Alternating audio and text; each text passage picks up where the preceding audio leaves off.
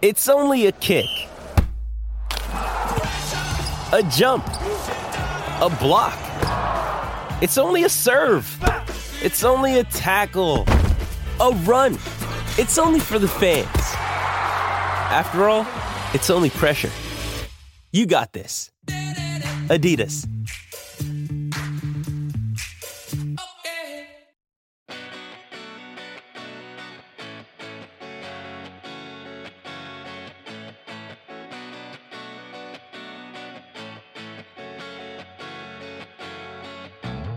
Welcome to another post game Celtics Lab podcast. For game three post game, we reached out to friend of the pod, Lucas Santos, to give us the perspective from the other side of the pond. He's based in Madrid, Spain, if I am not incorrect. Madrid or just in Spain? Uh, Santiago de Compostela. Hello, everyone. Hello. Very cool. so that's uh, Galicia, right? Yes, in Very Galicia. Cool. We got a little bit of Gaelic stuff going on in that part of Spain. So have some questions regarding your your Celtics fandom later on, but maybe that might be very, very, very small part. Uh, so this episode of the Celtics Lab podcast is brought to you by FanDuel, the exclusive wagering partner of the CLNS Media Network and BetterHelp. You deserve to be happy.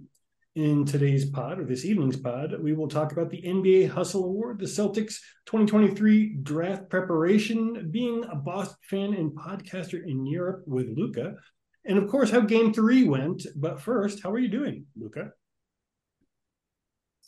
I'm I'm okay. I'm very happy uh, with the match today, and I I want to thank you so much for inviting me. I want to give a special shout out to Justin and Cameron for having me on. It's an absolute pleasure and honor to be here on on this podcast with Alex and Justin. Thank you very much. Very cool. So yeah, you guys haven't met each other. That's Alex Goldberg, uh, uh, co-host. Cameron is partying like an animal uh, in parts unknown and unnamed, so he will not be joining us this evening. But let's talk about the game. Alex, what do you think about the game we just saw? I was really impressed. I think this is, to my mind, this is the Celtics' best win of the postseason. Um, you know, they came out with really good energy to start, um, and there were a couple of moments where Philly responded pretty impressively. I think they played a pretty good game for the most part, with the glaring exception of one player that we'll get into.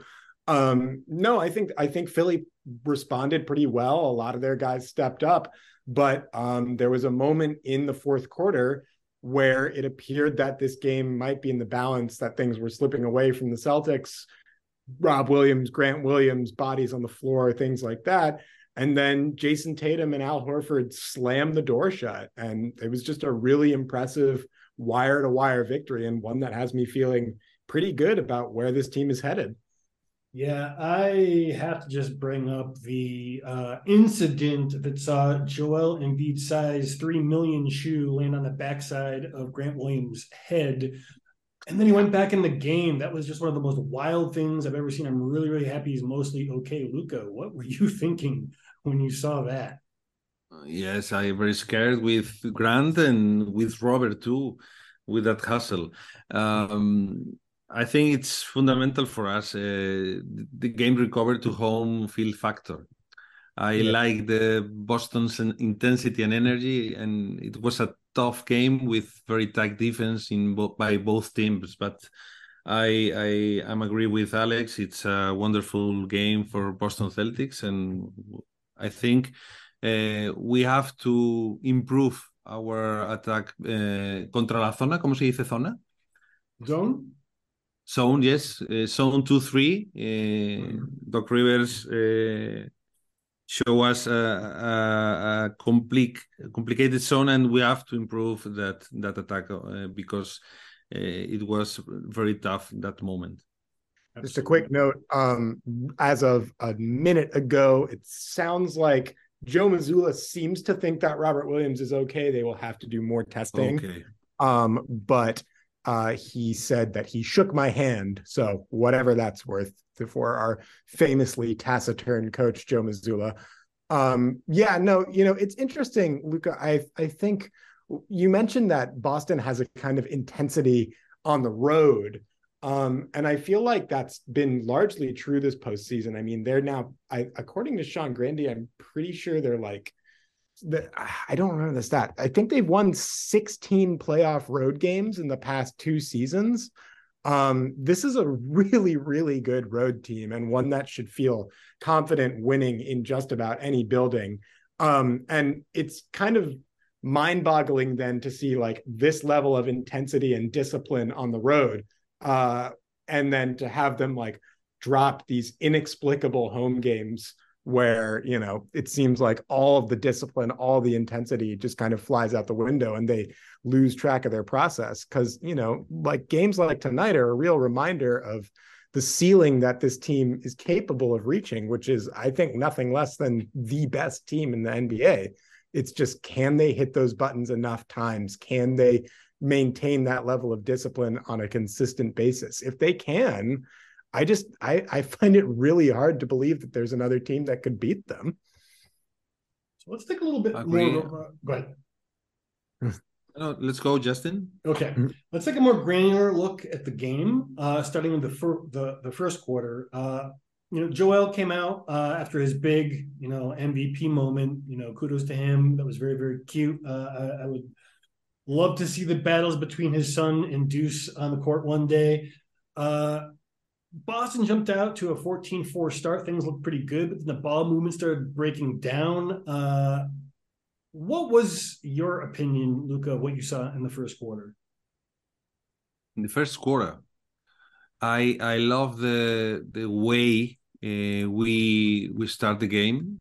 Uh, it was impressive for me. Um, Boston played four minutes as they should, and and the rest of the quarter I think we play very individual. We made a plus 10 and then they drop at the defense level and the offense goes stuck. And uh, I hope we can uh, keep all the all the attack in the same intensity and all the level of energy in defense uh, is important for us Another interesting thing uh, that happened after uh, the Celtics almost lost control of that, they they tightened things up, and it was really questionable how things were going to keep going in terms of momentum uh, from one quarter to the next. But at the very end of it, Grant managed to get that. I think it was Anthony Melton who kicked the ball. Uh, he did a he did his best Chris Paul impression. Oh, yeah. Uh, set set up the game for really one of the best playoff games I can think of him actually being involved in. The sloppy play continued into the second uh, quarter. Uh, a little bit better defense on the 76er side certainly helped things. Uh, but then Marcus Smart really started to, to, you know, dig his teeth into the game. Uh, and we saw Jaylen Brown in particular uh, start taking on James Harden. Alex, we talked a little bit before we started about uh, Brown's defense in this case. Yeah, so Brown's defense on Harden was a big part of why the Celtics got such a dominant victory in game two. And it really continued into this game as well. He yeah. has been terrific for basically uh, every minute since game two started. He had a kind of lackluster game one. Harden dropped 45. And I think he took that personally. I mean, at, at least it appears that he took it personally because he's been making a point to get super physical with James Harden, picking him up full court, driving directly into his chest. He's trying to physically overwhelm Harden. And so far, it appears to be working to great effect. Harden looked gassed by the end of this game. And I think he's having some real trouble just with Jaylen's blend of size and speed and physicality. Another thing that I'm noticing about Jaylen is so Jaylen Brown is a player who um, has a lot that he brings to the table. He also has some glaring warts, particularly turnovers um, and decision making, particularly driving the ball into traffic. Tonight, for the most part, with a couple of hiccups, his decision making was excellent. I thought he had a really sound process. Um, he was taking drives when they were there, but he wasn't forcing it. He was moving the ball, and in particular, I just think he was doing such a great job of staying in front of Harden and making him work for everything. It seems like he's taking this matchup personally. And to me, I feel like he's trying to make a statement about his place in the two guard hierarchy in this league. I don't disagree. I also was happy to see that Al was a little bit more aggressive, including uh, that late three that gave Boston a bit of a cushion going into the half. The Celtics uh, ended up holding the 76ers to 35.9% from the field in the first half, but only shot 33% from three. on their end. Uh, they did hold a 14 to 9 assist and 6 to 11 turnover lead in the first half, which was also pretty helpful, and a 48 to 39 possession lead, uh, which gave them as much as a 10 point cushion. They started off the third quarter with Harden still a little bit off. Uh, Maxey started to heat up, but they shut him down pretty good with a strong start on their end as well. Uh, there was that that uh, Jayson Tatum injury when he went flying into the stands that you know was the, only the first of several uh, heart attack moments. And what was going on with that charge call that we saw uh, for Al Horford pretty early in the game? Uh, what do you think about that, Luca? Was that the right call, or do you think they should have held on to that challenge for later? I don't, I don't like the the fall, and I don't like the challenge.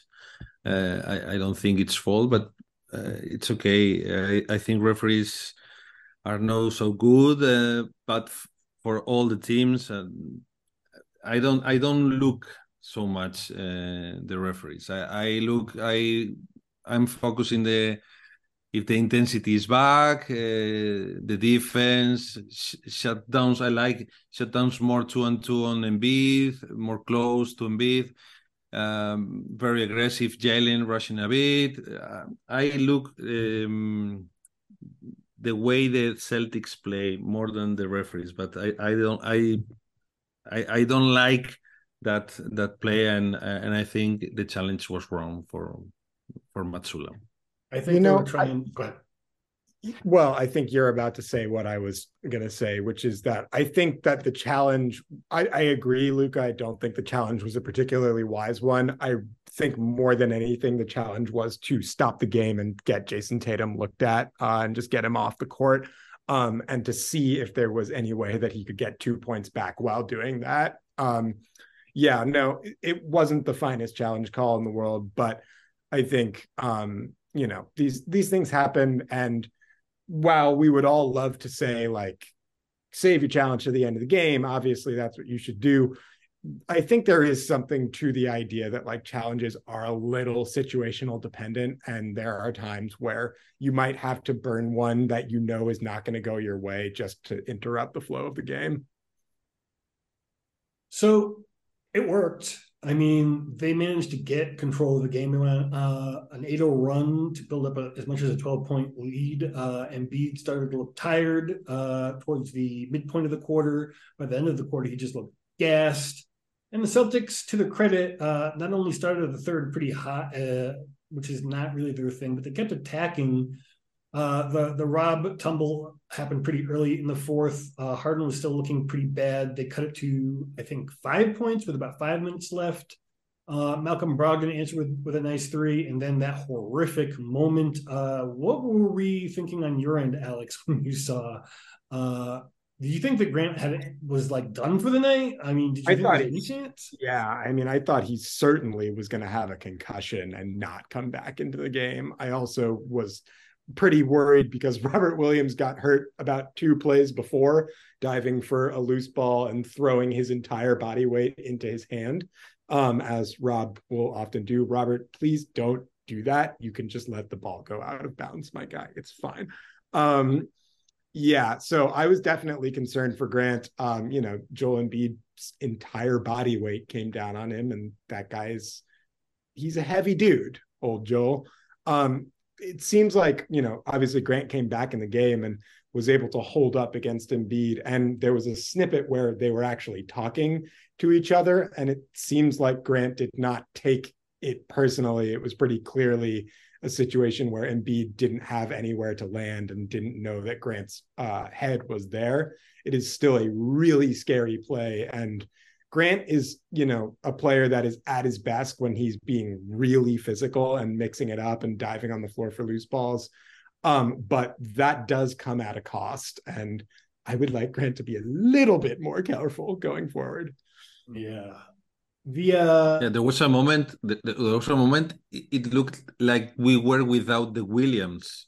Yeah, and for, for the rest of the of the playoffs, probably. Well, oh, Lord, at least Robert. At least Robert but what uh, both are doing well, I think, uh, thanks to God, and keep playing.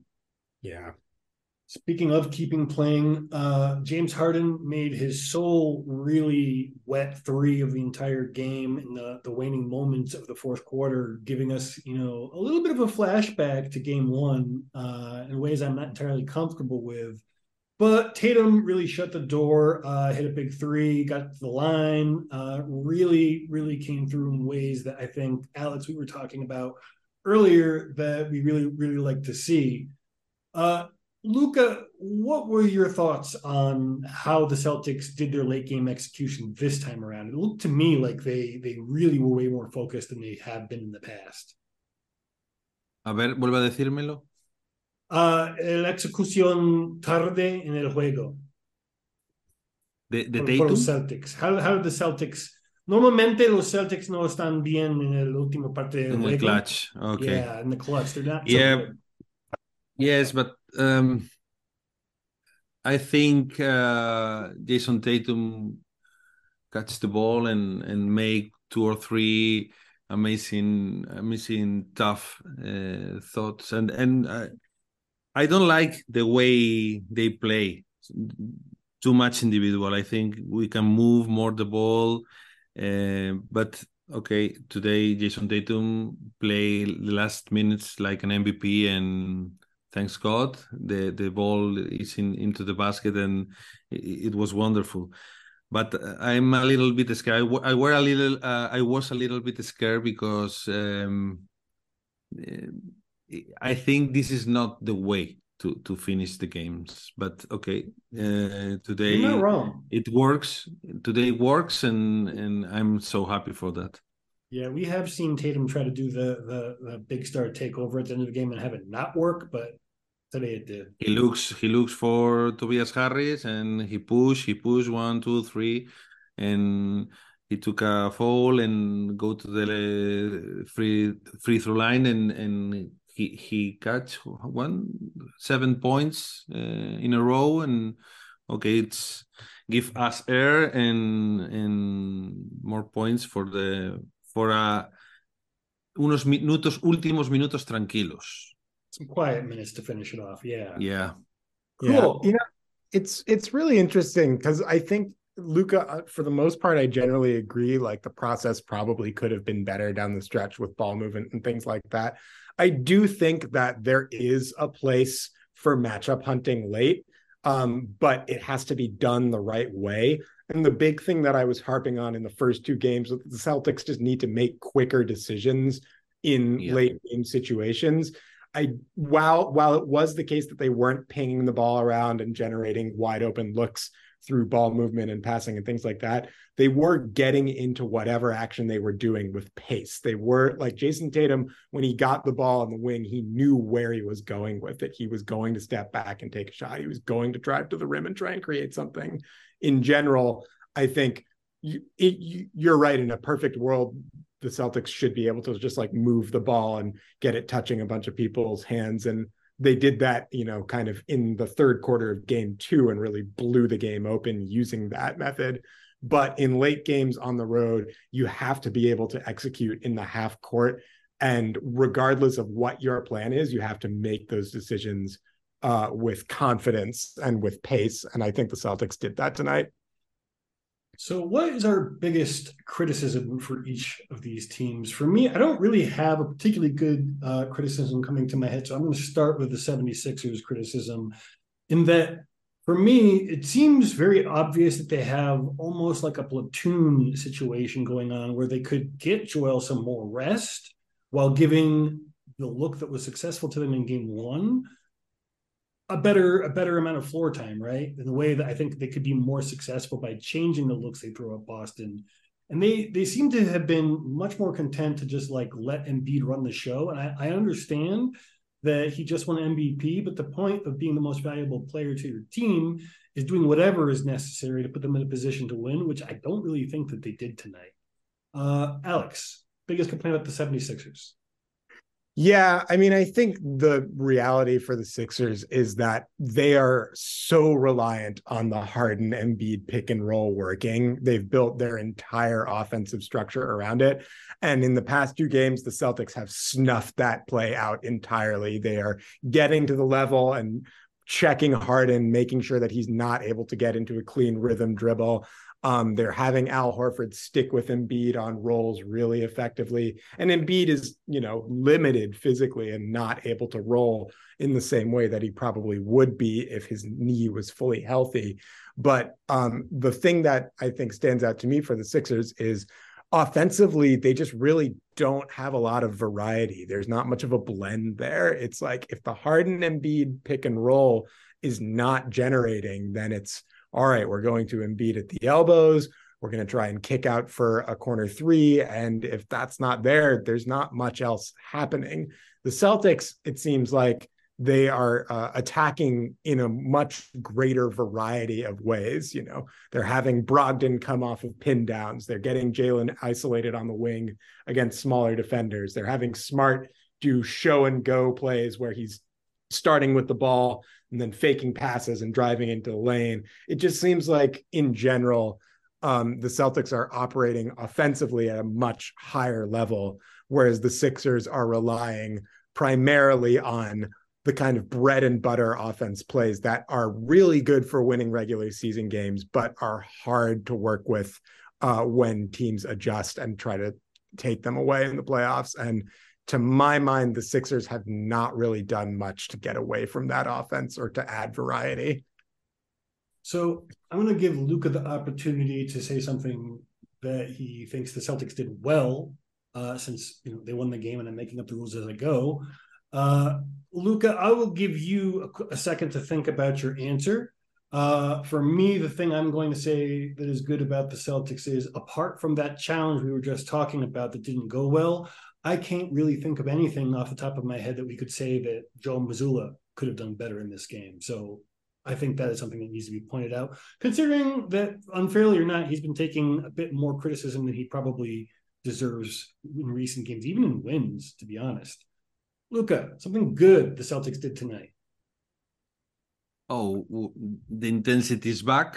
Uh, this is for me is uh, is fundamental for this team when we can defend like that, we can flow in the in the attack. I love the way Marcus Smart kept the Celtics in the second quarter. I I love the way Jaylen is playing, sometimes forcing a lot, but four assists in the in the first half. Mm, he was the the best on the team, and it's important for us too. And okay, I think uh, the way he the way Al Horford plays uh, more aggressive with uh, much better percentages uh, from the field it's uh, very important because he can um, sacar a Embiid de la zona apartar a Embiid del aro. Uh, I don't understand that particular frase, pero otra manera Joel Embiid Sacamos a Joel Embiid de debajo del aro. Oh, he took, he took Joel Embiid out of the game, absolutely. There were okay. a couple moments where Horford uh, did not pull the trigger on some open threes that I was a little uh, about, but overall, he was much. In the beginning, yes. Yeah. Yes. And, he hit, and, five. And, five, yes. But I want the man to get like 28 or whatever, you know? It's just like. Little shooter. yeah. Yes, yeah, he's an elite shooter. He, he told and, us. And I think time. yes, elite shooter. No, I think Jaylen's work uh, again. Jaylen's work uh, has been fundamental to destroy uh, Harden uh, physically, and mm-hmm. he, he hasn't got uh, legs at the end of the at the end and yeah at the beginning of the game too. Uh, he, he's uh, he's too too too tired, I think. And in the other say, in the other way, we have to know how to attack the zone. I think it's very important for us, and we can't block ourselves there. We must have resources, and uh, at times I think we we were obsessed in, in the in the first quarter, we were obsessed with attacking Embiid under the rim.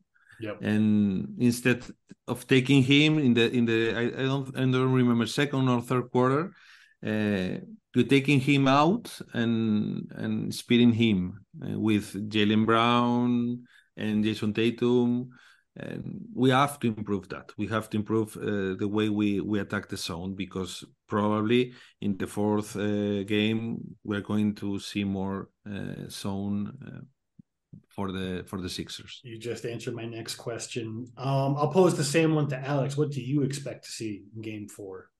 As far as adjustments are concerned, yeah.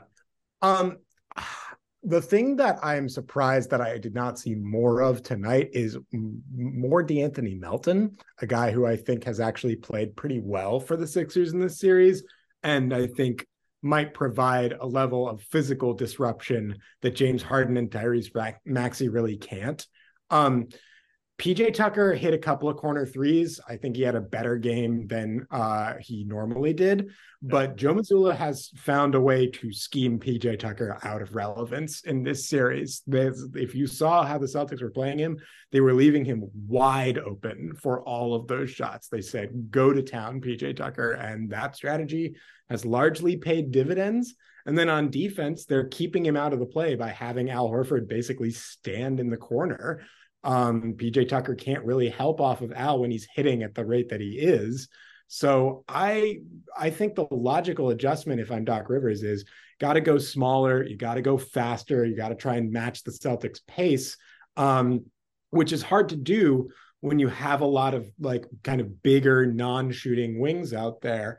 I feel like De'Anthony Melton should play more. I thought George Niang actually looked all right in spurts. Yeah although he is a huge target defensively. So I think there's limited run that you can get with that.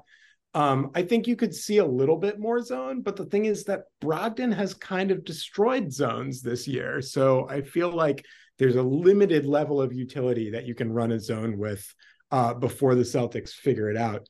But the big thing is that um, Philly needs to play faster. They just have to play faster if they want to win this series. So I would expect going smaller, seeing a lot of De'Anthony Melton, seeing maybe a little more Paul Reed as well, particularly in lineups where Embiid is not on the floor. Um, outside of that, I, I, I don't I don't have a ton of adjustments. Part of it is just personnel. Yeah, Luca, what do you think the series is going to go like? Give me a series prediction: five games, six games, seven games. Who wins? I, I, was talking with uh, with uh, Planeta NBA, with uh, Victor Arrufat, with uh, Roy Baskerville. We we comment the, the game in in in a stream, and they talk about uh, in five. They think we are going to win in five. I think in six. I I I I think uh, with this Joel Embiid, uh, he played very very nice, very well today and with a little more uh, punch with uh, Maxey or Harden or I don't know Melton. Melton, yeah, uh, yeah. Probably uh, the next game uh, is going to to give us uh, a little more problem. Probably, I don't know. I hope in five, but I think in six. Yeah, no, I feel you because as has been the the trend that once the Celtics feel like they're in a good position, and it's pretty natural to do this, they take their foot off the gas a little bit, and this is going to be a desperate team at home. So I think that you might be right, Alex. Any change in your prediction? Um, I started the series with um, Boston in six. That seems pretty right to me. I think one thing that I'm going to be monitoring is what is the health situation as far as Boston's bigs are concerned. I think the Boston can win it in five. Um, I think if yeah. they execute at the level that they're able to, that's not off the table, particularly with a compromised Embiid and an increasingly worn down looking James Harden. Um, but I do think that the big health will be something to monitor. Uh, if Robert Williams misses time, I would have a hard time seeing the Celtics uh, easily adjust to that. He's been great this series in a lot of ways.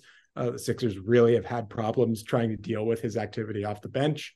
So I'm I'm probably going to stick with Celtics in six, though I do think five is on the table if they play their cards right. Well, there's another series going on that we should probably talk about uh, that happened, the results of yesterday, in which a 1 1 series also saw a 2 1 lead taken, not necessarily in the way we might have thought based on how the last game went, That would be the Warriors tying the series with the Lakers with a 127 to 100 win. The Clay game. Thompson mm. finally happened. 30 points on eight from 11 shooting from three. How are we feeling about the series? Who's going to win? For me, okay. I I just I've said I said this on the last pod. I, I do think the Warriors are going to win this series. I know the Lakers got one on the road, and I think they've made a pretty impressive effort thus far. I think the Lakers can certainly push Golden State. Um, I just think at the end of the day that the matchups and the personnel uh, favor the Warriors in the long run of the series.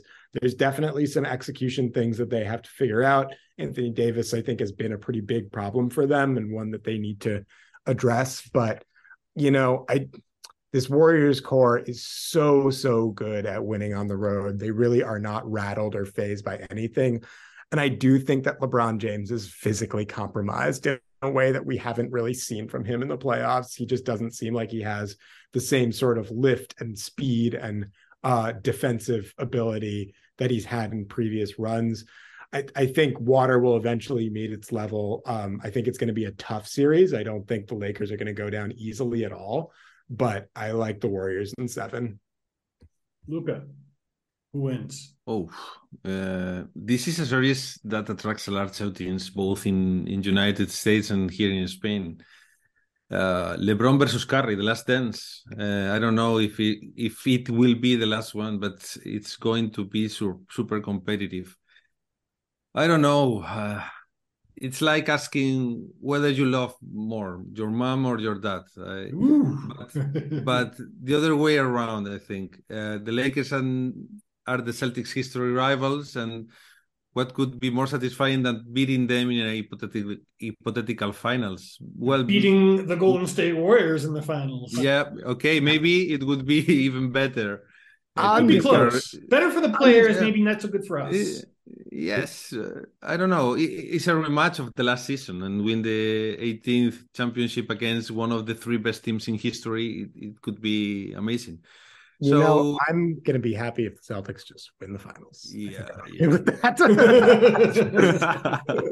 yeah. Okay, gonna be crazy, but I want the Warriors to win this time. Uh, yeah, I, I expect. Too, I, I expecting a long, yes, a long tough series that will be decided in game seven, please. And my prediction is 4 3 in favor of Golden State Warriors. Okay. I still think, for what it's worth, that the team that I am currently watching in the background right now, the Denver Nuggets, is my favorite to come out of the West. But that's just. So I think so too. Mm-hmm. So some news: uh, Marcus as pretty much everyone who is not in the wastes of Siberia knows, uh, won the 2023 Hustle Award. It is his second season in a row winning it, his third time in five years. Uh, Aaron Nesmith, former Celtic, current Indiana Pacers, came in third, which is pretty impressive given how long he's been in the league. And the if you caught that the worst coach in the world comment at the end of a Joe Mazzulla presser, I think it was yesterday uh, it came from him not really like talking in a video session about how good Marcus has been recently. Uh, also, the Celtics are working out Miami forward Norchad Omier. I probably destroyed his name. He's a six foot seven, 230 pound elite rebounder. He's a more of a four, kind of leaning into a three without a shot, but he does have a functional jumper. It needs a lot of work, particularly to go out to the three point line. But like a lot of the guys Celtics are looking at, he's going to be keeping his NCAA eligibility. So it could all be a smokescreen, or they could promise one of these people if they think that this is the right person to help them. And if I were a betting man, I would bet that he'll probably return to Miami uh, for his, I think it's going to be his senior season, if I'm not mistaken. If I were a betting man, Alex, where would I want to bet on that if it were, you know, a prop bet that was actually possible? Well, Justin, if you were a betting man and you were looking to bet on things like players making rosters or players winning games or players really doing anything in the NBA, the place that you would want to make that bet is on FanDuel. Make a fast break to FanDuel during the NBA playoffs because right now, new customers can get a no sweat first bet up to $1,000. That's $1,000 back in bonus bets if your first bet doesn't win. There is no better place to bet all of the playoff action than America's number one sports book. Visit fanduel.com slash Boston and get a no sweat first bet up to $1,000. That is again, fanduel.com slash Boston. Fanduel, the official sports betting partner of the NBA. 21 plus in select states, first online real money wager only, $10 deposit required, refund issued as non withdrawable bonus bets that expire in 14 days. Restrictions apply. See full terms at fanduel.com slash sportsbook. FanDuel is offering online sports wagering in Kansas under an agreement with Kansas Star Casino, LLC. Gambling problem? Call 1-800-GAMBLER or visit fanduel.com slash RG. For Colorado, Iowa, Michigan, New Jersey, Ohio, Pennsylvania, Illinois, Tennessee, and Virginia, call 1-800-NEXT-STEP or text NEXT STEP to 53342 for Arizona. Call 1-888-789-7777 or visit ccpg.org slash chat for Connecticut. Call 1 800 9 with it for Indiana, 1 800 522 4700, or visit ksgamblinghelp.com for Kansas, 1 877 770 STOP in LA, gamblinghelplinema.org, or call 800 327 5050 for 24 7 support for Massachusetts. Visit mdgamblinghelp.org in Maryland uh, and 18778 HOPE NY or text HOPE NY 467 369 for New York, 1 800 522 4700 in Wyoming, or visit www.1800gambler.net for West Virginia. So, speaking of uh, gambles, a long, long time ago, the Celtics made a trip to Spain. And I have a theory, though you're going to let me know, Luca. Uh, well, first of all, let me give you a proper introduction. I'm going to murder the name of your podcast, but I want you to say it so that way I don't kill Orgulloso Verdes. Is that right? Looks like you're muted. Yes, Los Orgullosos Verdes. Nice. So that means the proud green, right? Yeah. Yes. Cool. All right. Um, so tell me, how did you become a fan of the Celtics in Spain? Uh, was it the Madrid trip in 1988 or 2015 that they've they've made over there? No. No. So how did you become a Celtics fan? How? When? Okay, I'm, I'm from Galicia, you know, located in the north of Spain. And I, when I was eight years old, I began playing basketball, and my coach started calling me Pájaro. You know what's Pájaro? Parrot or canary? Pájaro. Pájaro, it's bird. Yeah, bird. it's a kind of bird, Yes. right? Yeah. Uh, uh, yes, after several practices, I asked him why he called me that, and he explained that there was a player in the in, in the NBA whom whom he admired. His player was blonde, blue-eyed, and played as a small forward like me. And his name was Larry Bird. And pájaro in Spanish means bird. This was around 85, 86, more or less, um, when the NBA started broadcasting games on television in Spain. It was when I discovered Bird and I fell in love with the Celtics, his playing style, and his Irish Celtic ancestry, which is similar to that of the Galicians. Got me hooked, and that's why I'm a Celtics fan. Very cool. Yeah, for me, it was just watching somebody make a cross court shot in the NCAA tournament. Just totally got a 13 year old Justin hooked on basketball. Alex, how did you become a basketball fan? Uh, I became a basketball fan earlier than I became a Celtics fan. Um, I became a basketball fan when I played NBA Courtside 2001 for the Nintendo GameCube. Mhm. Uh, that was an extremely fun game that I enjoyed playing. Then I played NBA Street Volume 2, and I wanted to learn who all the players are, so I started watching basketball. I became a Celtics fan specifically when one Kevin Garnett was traded to the Boston Celtics, or rather signed with the Boston Celtics in what I guess was a sign and trade technically. Um, Garnett was my favorite player at the time. And when he went to the Celtics, I went to the Celtics, which was convenient because I also moved to Boston shortly after Kevin Garnett was traded to the Celtics. So um, I think that was my beginning of my Celtics fandom. And uh, as as much as I love KG, by the time he uh, had been dealt to the Brooklyn Nets, I was fully entrenched with the C's. Very cool. So that uh, particular moment you just mentioned, it could, you know, be kind of stressful, right? I mean, it seems silly to be stressed out by a player that you care about being traded away. But in your case, you didn't need to do anything to kind of like deal with that. But like, let's just say like you had an unhealthy emotional attachment to a basketball player or team. Not that that would ever happen in reality. Mm. Uh, you know, not most people think of therapy as something that you need for when your wife leaves you or your husband leaves you or your significant other passes away or some other terrible terrible thing. And it can be incredibly helpful for that right? But like, for sure. tell me tell me a bit more um, about options we could have to address something like that. Well, if you're, you know, a person who may or may not be uh, an obsessive person like myself who records podcasts and, you know, weds again their mental, mental and emotional well-being to uh, a basketball team and the outcome of the games that they play, um, then you might want to consider checking out BetterHelp. Uh, the show is brought to you by BetterHelp, um, and getting to know yourself can be a lifelong process. Uh, getting to know my allegiance to a basketball team, getting to know a variety of different things about myself has been a lifelong process. Um, and a big part of why is because we're always growing and changing, uh, like I was when I was, for example, learning to balance my mental health with things that uh, didn't involve basketball. Um, therapy is all about deepening your self awareness and about understanding. Sometimes we don't know what we want, and sometimes we don't know why we react the way we do until we talk through things. And one of the things that is great about BetterHelp is that it connects you with a licensed therapist who can take you on that journey of self discovery from wherever you are so that you can talk through those things.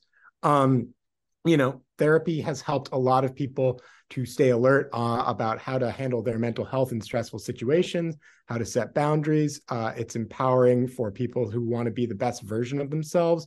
And it's really not, as you said, just for people who've experienced major trauma. Uh, that's kind of an unfair stigma that's attached to therapy. Therapy can be for, you know, just kind of the general day to day work of maintaining your mental health. Um, and if you're thinking of starting therapy, if you're a little gun shy about it because of the stigmas attached, then BetterHelp is a great place to start. Uh, you can give it a try today. It's entirely online and it's designed to be convenient, flexible, and suited to your schedule. Just fill out a brief questionnaire to get matched with a licensed therapist and switch therapists anytime for no additional charge. Discover your potential with BetterHelp. Visit betterhelp.com slash celtlab, C-E-L-T-L-A-B, today to get 10% off your first month. That's betterhelp, H-E-L-P dot com slash celtlab.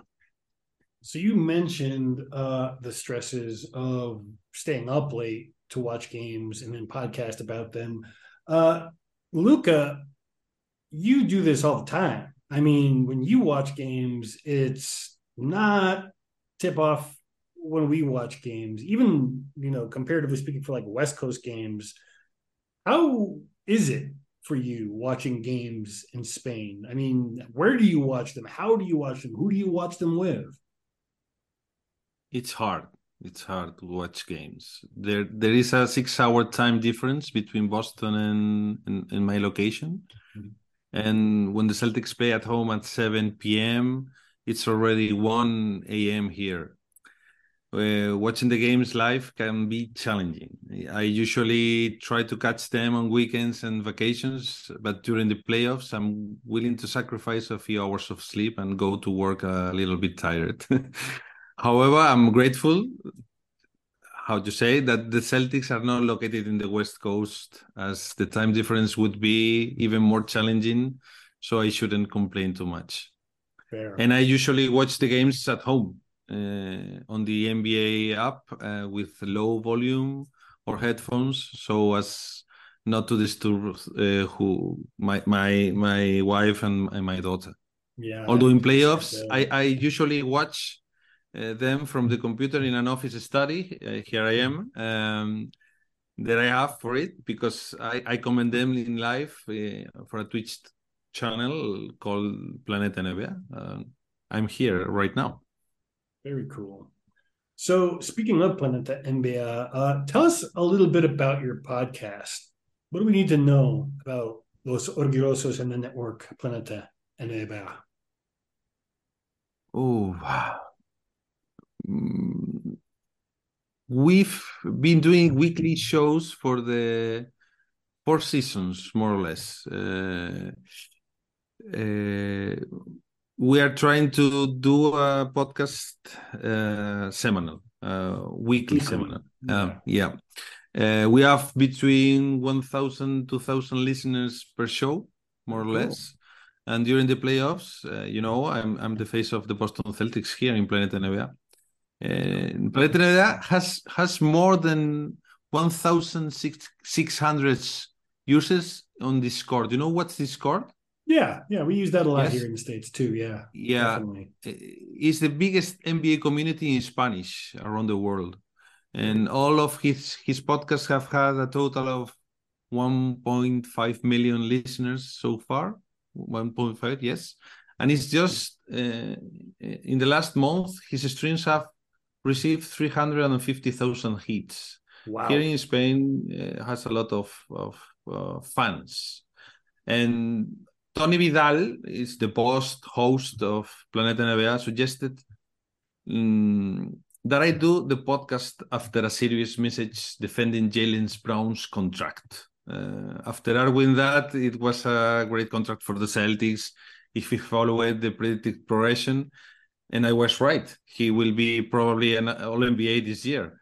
And so. he I think he he appreciated how I express myself and understanding of of the topic and my basketball knowledge uh, probably, and he saw me uh, a candidate to run the Boston Celtics section of this project, and he put me in contact with Juan and Casares. You know Juan and Casares, mm-hmm. uh, his co-host. With for you don't listen. Yes, my my my partners in in the podcast, and we we signed Pablo too, a little later than Juan and Casares. And okay, it's um I don't know. Yes, I think it's four seasons, and I think now we're improving with each episode, and it's been great connected connecting with fellow fans like yourself, Justin, Cameron, Alex. Uh, we talk with Alan Taylor, with Bobby Manning, who was in a Celtic com here in Spain, really? in Valencia. Yes, wow, we, we cool. met him. And we even had Bryna Jones, you know, on the show, which was amazing for us. And we're excited to keep the show going and collaborating with professionals like you. Cool. So let me shift gears a little bit. Tell me some of your favorite Celtics players now, all time. Yeah. Um, the Celtics really have a number of historic players to bring up, but I'll talk about players I saw play. Uh, obviously, Larry Bird is an icon for me. He's the player who sparked my NBA fever and whose team made me a Celtic forever. Uh, but beyond Larry Bird, I've always loved players with talent and attitude. And like Alex, uh, Kevin Garnett is the player who reignited me the love for the Celtics after a few years of being alienated from the from the team and the NBA in general. These two players are the ones I will single out above above all the others. More players, obviously, Paul Pierce, Rajon Rondo, and of course Isaiah Thomas, the little guy. Uh, I love all all all of them. And now, I don't know. I I I love the way the exceptional talent of Jayson Tatum, who possesses fluency and dominance in any situation that comes his way. He's a total player, exceptional both on offense and defense. A potential future future MVP probably if he continues to progress as as, as expected. I just love the way he plays. Uh, he's got such a smooth flow on the court, and he's really taking his game to the next level in the process. I love the way he plays, and of course, Marcus Smart mm. who embodies, I think, the intrinsic values that every Boston Celtics player should have, such yeah. as great courage, dedication, attitude, heart, and hunger. I, I love the way he play, and also hype it about Rob and Jaylen Brown. I I bring they bring so much energy and excitement to the court, and I think when you combine all all these guys together, it's like we've got a squad that can take on anyone in the league. Yeah, it's a really likable team. That's one of the things that I appreciate most yes. about the squad. There's a lot of players that are just genuinely really fun to watch. Um, so speaking of, you know, the Celtics and how they've been to watch this year, I'm curious, how have you felt, Luca, about just the Celtics regular season generally? Like thinking about kind of what they did, what were the highs, what were the lows? Like, how have you felt about this season? Oh, the season has been quite a ride for the Celtics. We started with the shock of Udoka taking over as head coach and the uncertainty around Mazzulla's capabilities as a head coach. But those doubts went away pretty quickly, I think. The, the team came together, and with the addition of Brogdon, we were dreaming big, I think. We hmm. finished the regular season in a great position to make a strong run in the playoffs. Jayson Tatum has a phenomenal season and with an impressive fourth place finish in the MVP race.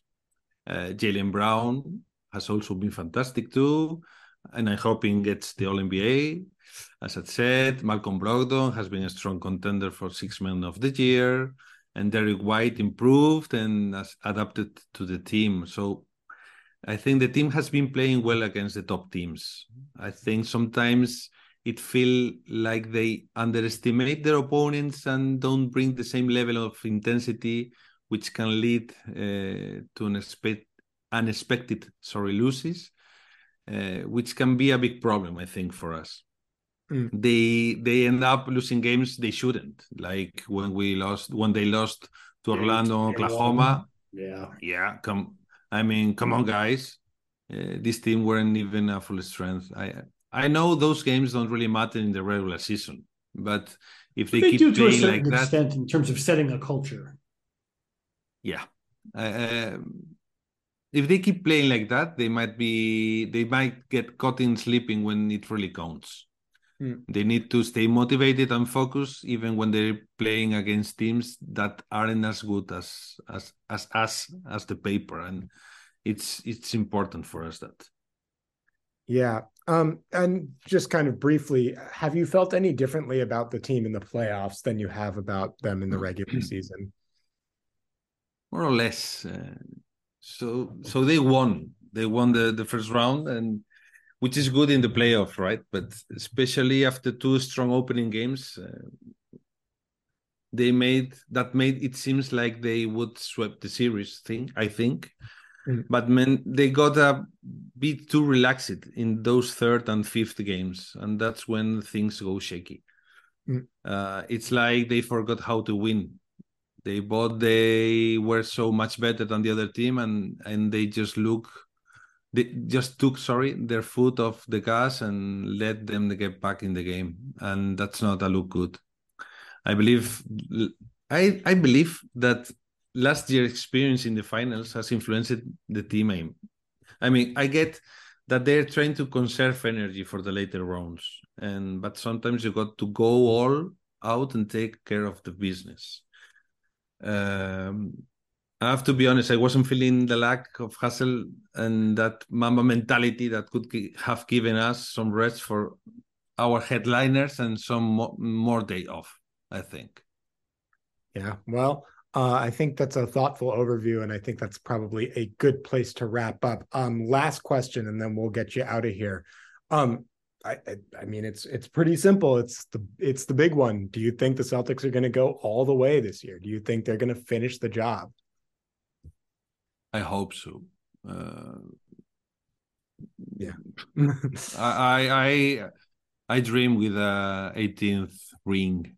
Uh, yes, I hope I hope they they win Sixers. I don't know Knicks or Heat. What do you think about that? Knicks. Yeah, well, yeah, it's going to be an interesting. I mean, they have to get out of this round first, and it's definitely not over. The Sixers will make adjustments, but um, five on five I, boxing match. Yeah, but I would be very interested to see how they match up with either one of those teams. I think, but they there are strengths and weaknesses for both in that matchup that the Celtics need to be thoughtful about. Anyway, Luca, thank you so much. This has been a blast talking with you. We really enjoyed having you on. Um, where can we find you again?